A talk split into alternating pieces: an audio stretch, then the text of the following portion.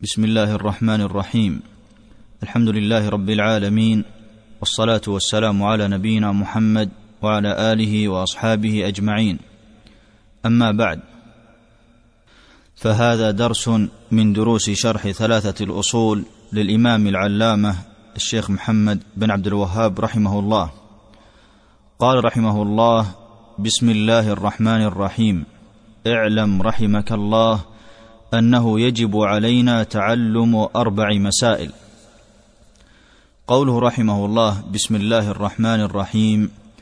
استفتح المؤلف رحمه الله كتابه مستعينا بالله متبركا باسمه تعالى قائلا أبدأ مصنفي ببسم الله. مقتديا في ذلك بكتاب الله ومتأسيا بالنبي صلى الله عليه وسلم في مكاتباته ومراسلاته. ولفظ الجلالة الله علم على الباري جل وعلا وهو الاسم الذي تتبعه جميع الأسماء. والرحمن اسم من الأسماء المختصة بالله لا تطلق على غيره. والرحمن معناه المتصف بالرحمة الواسعة.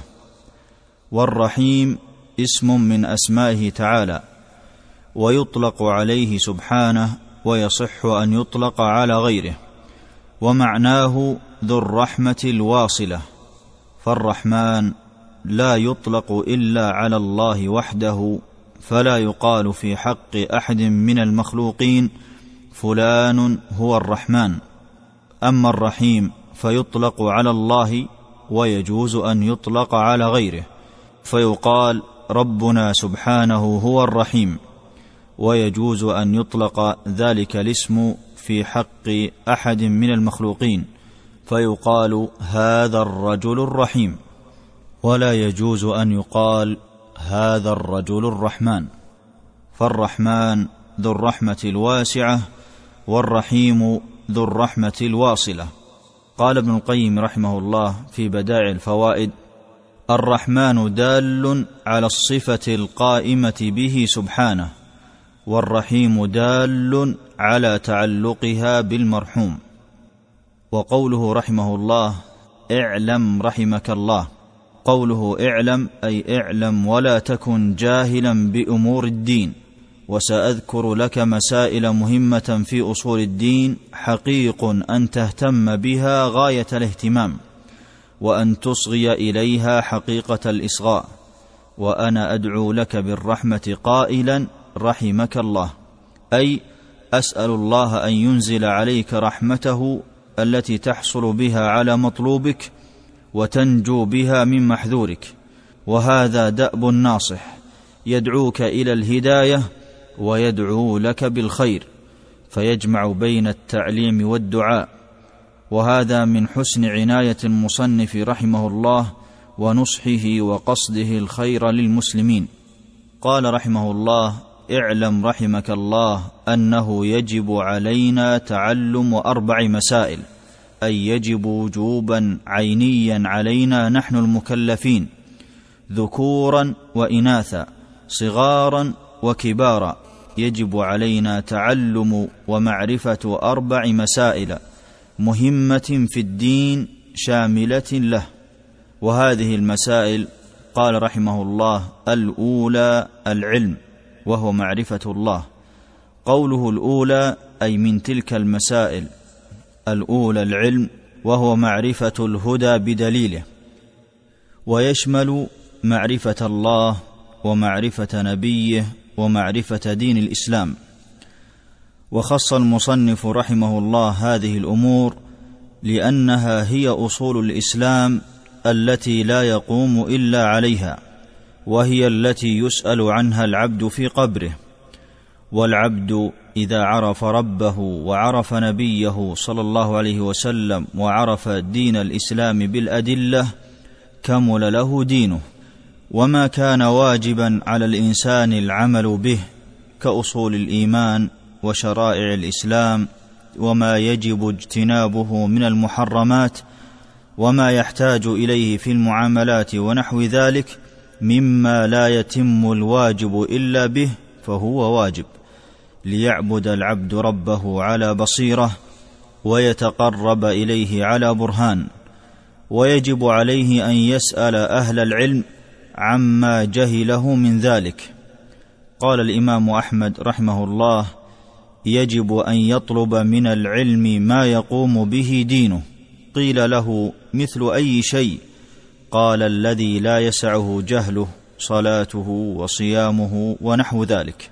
وأما القدر الزائد على ما يحتاجه إليه المعين من فروض الكفايات كتعلم المواريث وكيفية تغسيل الميت إذا قام به من يكفي سقط الإثم عن الباقين. وقوله رحمه الله الأولى العلم وهو معرفة الله.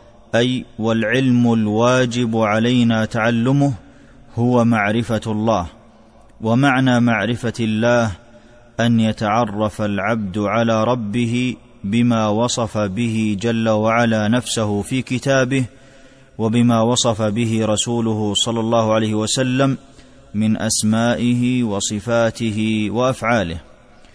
ومعرفة الله أحد مهمات الدين. والجهل به سبحانه من التفريط في أمور الدين. قال ابن القيم رحمه الله في مدارج السالكين وقد ذم الله تعالى من لم يعظمه حق عظمته ولا عرفه حق معرفته ولا وصفه حق صفته. فواجب على كل مسلم أن يسعى لطلب العلم ليعرف معبوده جل وعلا ليعظمه في نفسه وليعبده تعالى كما أمر. والإنسان لا يكون على حقيقة من دينه إلا بالعلم بربه فلا يستطيع أن يصل إلى معرفة الدين حتى يعرف معبوده جل وعلا. ولهذا كان أساس دعوة الرسل عليهم الصلاة والسلام هي معرفة الله بأسمائه وصفاته وأفعاله. قال ابن القيم رحمه الله في الصواعق المرسلة مفتاح الدعوة الإلهية معرفة الرب تعالى لأن العبد إذا عرف ربه فإنه يعظمه ويوحده ويفرده سبحانه. وهذا هو مقصود دعوة الرسل هو التعلق به سبحانه وحده دون من سواه. ومن سلك الطريق الموصل إليه تعالى سلك طريق معرفته وعلى قدر معرفة الله سبحانه يكون تعظيم الرب في القلب. ومن عرف الله كانت الثمرة أنه يحبه. قال ابن القيم رحمه الله تعالى في مدارج السالكين من عرف الله بأسمائه وصفاته وأفعاله أحبه لا محالة لأن من أسماء الله أنه الرحيم والغفور والكريم والقدير فإذا استشعر العبد أسماء الله وصفاته فإنه يتعلق بالله لأنه يعتقد أن الرب يعطيه سؤله إذا سأله. فإذا عبد ربه فإنه يكافئه بالثواب العظيم بجنات النعيم. وإذا احتاج إلى ربه في كشف الملمات فإنه يتعلق بربه لاعتقاده أن الرب قدير وأن الله سبحانه قوي وأنه سبحانه عظيم. فيزداد تعلقه بربه جل وعلا لأنه قد عرف أسماء الله وعرف صفاته من القدرة والقوة والكرم ونحو ذلك. ومعرفة الله وإفراده بالعبادة هي سبب السعادة في الدارين.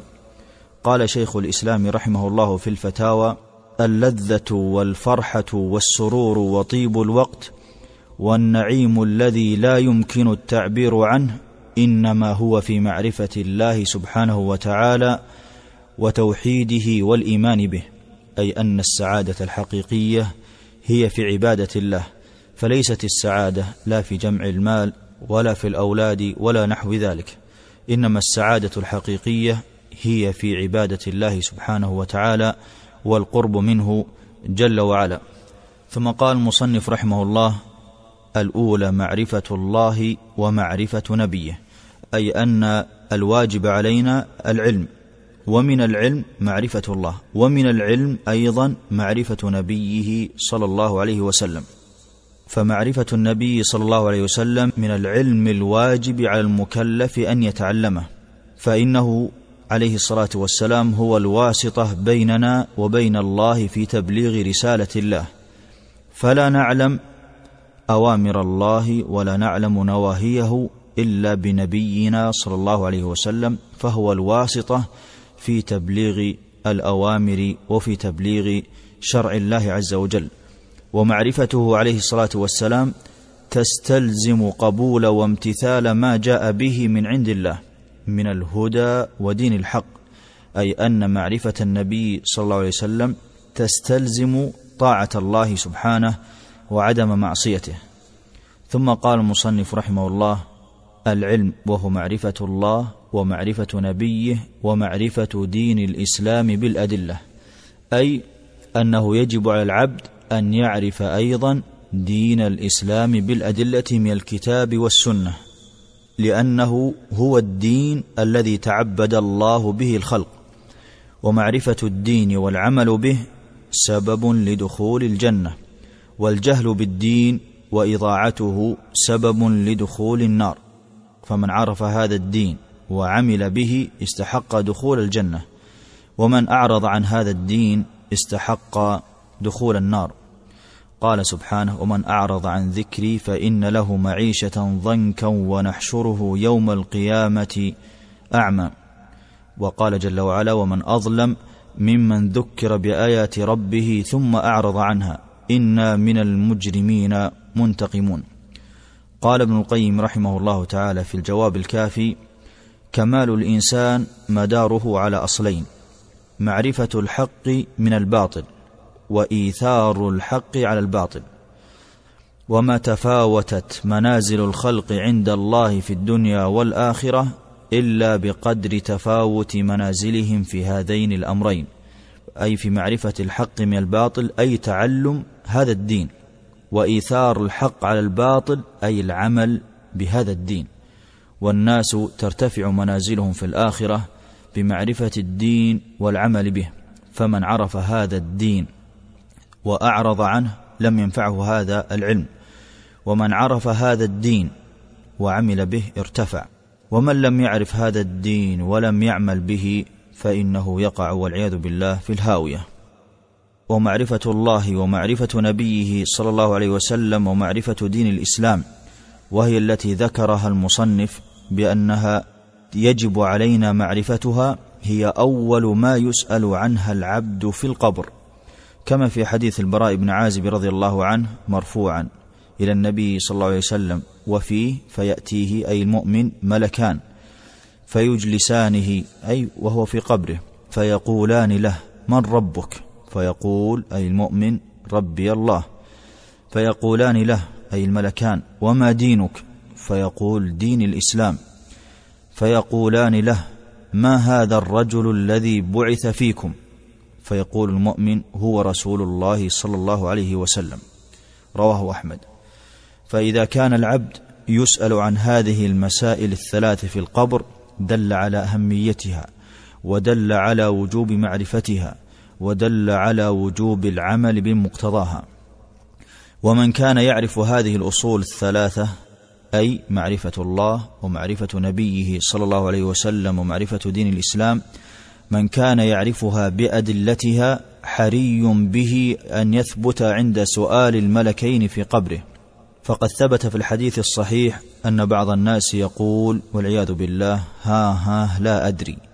إذا سئل عن تلك المسائل الثلاث يقول المرتاب أو الشاك لا أدري لأنه لم يعرف تلك المسائل الثلاث أو عرفها لكنه أعرض عنها. رواه أحمد. وإذا كان العامي يعتقد وحدانية الله جل وعلا ويعتقد بطلان ما يعبد من دون الله فهو مسلم وإن لم يعلم الدليل. فإذا كان يعلم هذه الأمور الثلاثة المسلم العامي وهي معرفة الله ومعرفة نبيه ومعرفة الدين الاسلامي فهو مسلم وإن لم يعلم الدليل. قال الشيخ عبد الله بن ابابطين رحمه الله تعالى وهو من أئمة الدعوة فرض على كل أحد معرفة التوحيد وأركان الإسلام بالدليل ولا يجوز التقليد في ذلك. قال لكن العامي الذي لا يعرف الأدلة إذا كان يعتقد وحدانية الرب سبحانه ورسالة محمد صلى الله عليه وسلم ويؤمن بالبعث بعد الموت والجنة والنار ويعتقد أن هذه الأمور الشركية التي تفعل عند هذه المشاهد باطلة وضلال فإذا كان يعتقد ذلك اعتقادا جازما لا شك فيه فهو مسلم وإن لم يترجم بالدليل لأن عامة المسلمين ولو لقنوا الدليل فإنهم لا يفهمون المعنى غالبا. والسعي في طلب العلم لمعرفة الله ومعرفة نبيه ومعرفة دين الإسلام من أجل العبادات وأفضل من نوافلها. قال الزهري رحمه الله ما عبد الله بشيء أفضل من العلم. وقال الإمام أحمد رحمه الله تعالى طلب العلم أفضل الأعمال لمن صحت نيته والعلم هو الميراث النبوي وهو نور القلوب وأهل العلم هم أهل الله وحزبه وأولى الناس به وأقربهم إليه وهم أخشاهم له وأرفعهم عنده درجات وهو أي العلم من أجل الأعمال. قال الإمام أحمد رحمه الله العلم لا يعدله شيء. وقال ابن القيم رحمه الله تعالى في مدارج السالكين وهو أي العلم الشرعي حياة القلوب ونور البصائر وشفاء الصدور ورياض العقول ولذة الأرواح وأنس المستوحشين ودليل المتحيرين وهو الميزان الذي به توزن الأقوال والأعمال والأحوال. به يعرف الله ويعبد ويذكر ويوحد ويحمد ويمجد وبه اهتدى إليه السالكون ومن طريقه وصل إليه الواصلون ومن بابه دخل عليه القاصدون به تعرف الشرائع والأحكام ويتميز الحلال من الحرام وبه توصل الأرحام وهو إمام والعمل مأموم وهو قائد والعمل تابع وهو الصاحب في الغربة والمحدث في الخلوة والأنيس في الوحشة والكاشف عن الشبهة والغنى الذي لا فقر على من ظفر بكنزه. فالعلم الشرعي هو العلم النافع وهو الذي يصلح العقائد ويزكي النفوس ويهذب الأخلاق ويسمو بالنفس إلى علو الأخلاق. وتكون بها الأعمال الصالحة مثمرة الخيرات وهو منار سبيل الجنة. يقول بشر الحافي رحمه الله لا أعلم على وجه الأرض عملا أفضل من طلب العلم. ومن غرس العلم اجتنى النباهة ومن غرس الوقار اجتنى المهابة. قال ابن حزم لو لم يكن من فائدة العلم والاشتغال به إلا أنه يقطع المشتغل به الوساويس المضنية ومطارح الآمال التي لا تفيد غير الهم وكفاية الأفكار المؤلمة للنفس لكان ذلك أعظم داع إليه فكيف وله من الفضائل ما يطول ذكره؟ فالعلم الشرعي هو الذي يوسع المدارك وهو الذي يقوي الذاكرة. وهو الذي يقوي الأفهام فينبغي للعبد أن يبادر إلى اكتساب العلم الشرعي فهو الذي يقرب من الله عز وجل والدار الآخرة. والعلم هو أيسر واخصر طريق إلى الجنة وبه يرتفع العبد درجات عند الله. يقول عليه الصلاة والسلام من سلك طريقا يبتغي فيه علما سلك الله به طريقا إلى الجنة أي أن العلم هو الطريق إلى الجنة وإن الملائكة لتضع أجنحتها رضا لطالب العلم أي أن الملائكة ترضى بما يفعله طالب العلم من اكتساب المعارف والعلوم الشرعية وإن العالم لا يستغفر له من في السماوات ومن في الأرض أي أن من في السماوات ومن في الأرض من من الملائكة إلى الحيتان التي في الماء تطلب من الله عز وجل أن يغفر لطالب العلم للعمل الجليل الذي يقوم به وهو طلب العلم. وفضل العالم على العابد كفضل القمر على سائر الكواكب. إن العلماء هم ورثة الأنبياء. إن الأنبياء لم يورثوا دينارا ولا درهما. وإنما ورثوا العلم فمن أخذ به أخذ بحظ وافر. رواه أبو داود والترمذي. فمن اكتسب علما فقد اكتسب ميراث النبوة فليفرح العبد بالعلم. وواجب عليه أن يعلم غيره مما علمه الله عز وجل. ولا يقتصر على اكتساب المعارف لنفسه فإن الدين جاء بتعليم الآخرين. وحاجة الناس إلى العلم أشد من حاجتهم إلى الأكل وإلى الشرب. قال الإمام أحمد رحمه الله الناس إلى العلم أحوج منهم إلى الطعام والشراب. قال لأن الرجل يحتاج إلى الطعام والشراب في اليوم مرة أو مرتين وحاجته إلى العلم بعدد أنفاسه أي أنه لا غنى له عن العلم. فكل حركة وسكنة يجب أن يكون تعلقها بالعلم به جل وعلا لئلا يقع فيما حرم الله أو يقصر فيما أوجبه الله عليه. وطلب العلم مفضل على الجهاد في سبيل الله. قال ابن عباس رضي الله عنهما الغدو والرواح في تعلم العلم أفضل عند الله من الجهاد في سبيل الله. وقال الإمام أحمد رحمه الله تعلم العلم وتعليمه أفضل من الجهاد وغيره. وقال الإمام أبو حنيفة ومالك رحمهم الله أفضل ما تطوع به العلم وتعليمه. وقال ابن القيم رحمه الله في الكتاب الفروسية لا يعدل مداد العلماء إلا دم الشهداء. والعلم هو أفضل ما عمرت به الأوقات وخير ما أنفقت فيه الأنفاس وبذلت فيه المهج. قال الإمام النووي رحمه الله اتفق جماعات السلف على أن الاشتغال بالعلم أفضل من الاشتغال بنوافل الصلاة والصوم والتسبيح ونحو ذلك من أعمال البدن لأنه عمل جليل يتقرب به العبد إلى الله. قال علي بن أبي طالب رضي الله عنه فعش بعلم ولا تبغي له بدلا الناس موتى وأهل العلم أحياء والعلماء ينصحون أفراد الأمة بالتزود من العلم. قال ابن الجوزي رحمه الله وما أزال أحرص الناس على العلم لأنه النور الذي يهتدى به. والسعادة إنما هي في العلم. قال ابن القيم رحمه الله في مفتاح دار السعادة قال السعادة كلها في العلم وما يقتضيه. والله يوفق من يشاء لا مانع لما أعطى. ولا معطي لما منع وإنما رغب أكثر الخلق عن اكتساب هذه السعادة وتحصيلها وعورة طريقها ومرارة مباديها وتعب تحصيلها وأنها لا تنال إلا على جد من التعب أي أن العلم يعزف عنه بعض الناس لوعوره طريقه ولصعوبة مباديه وللتعب في تحصيله وأن العلم لا ينال إلا على جسر من الجد والتعب والمشقة.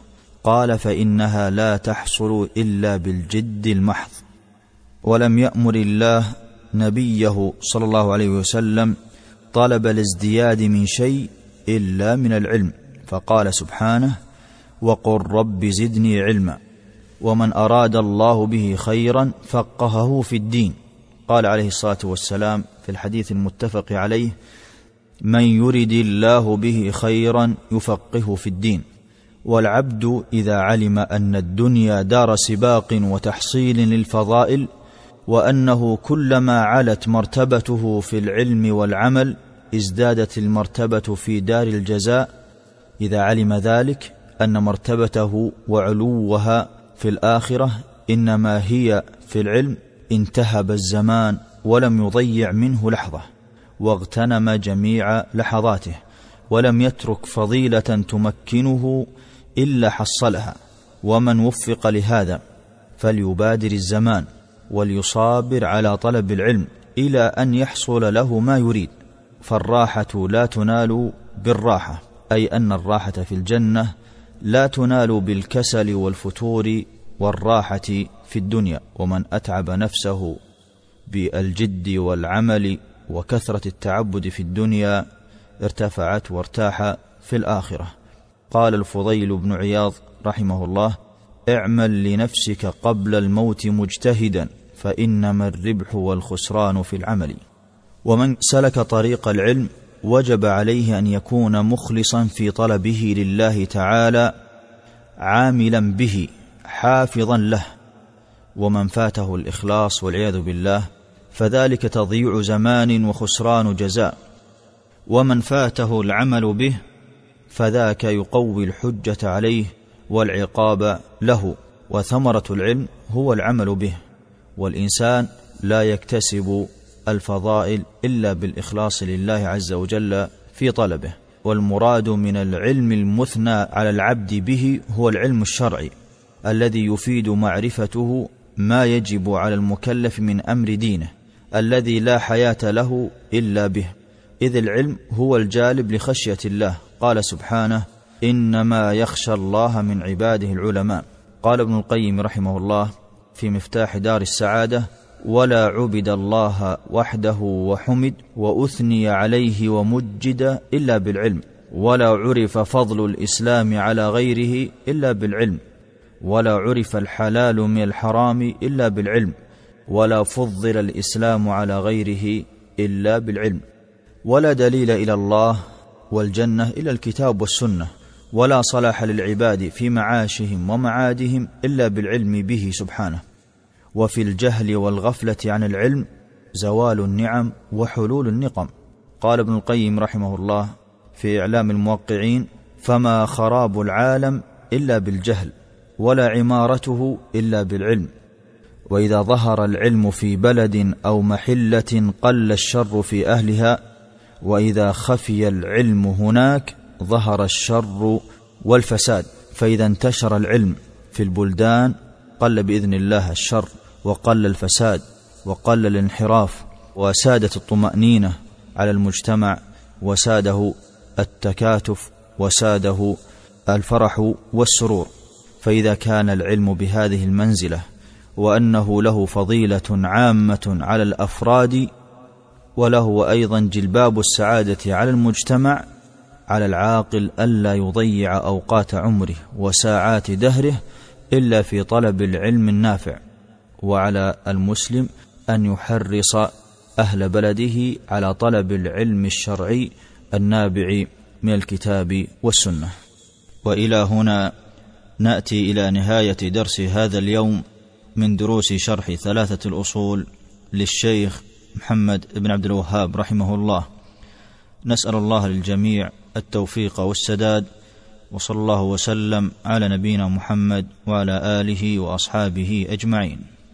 تم تنزيل هذه المادة من موقع نداء الإسلام www.islam-call.com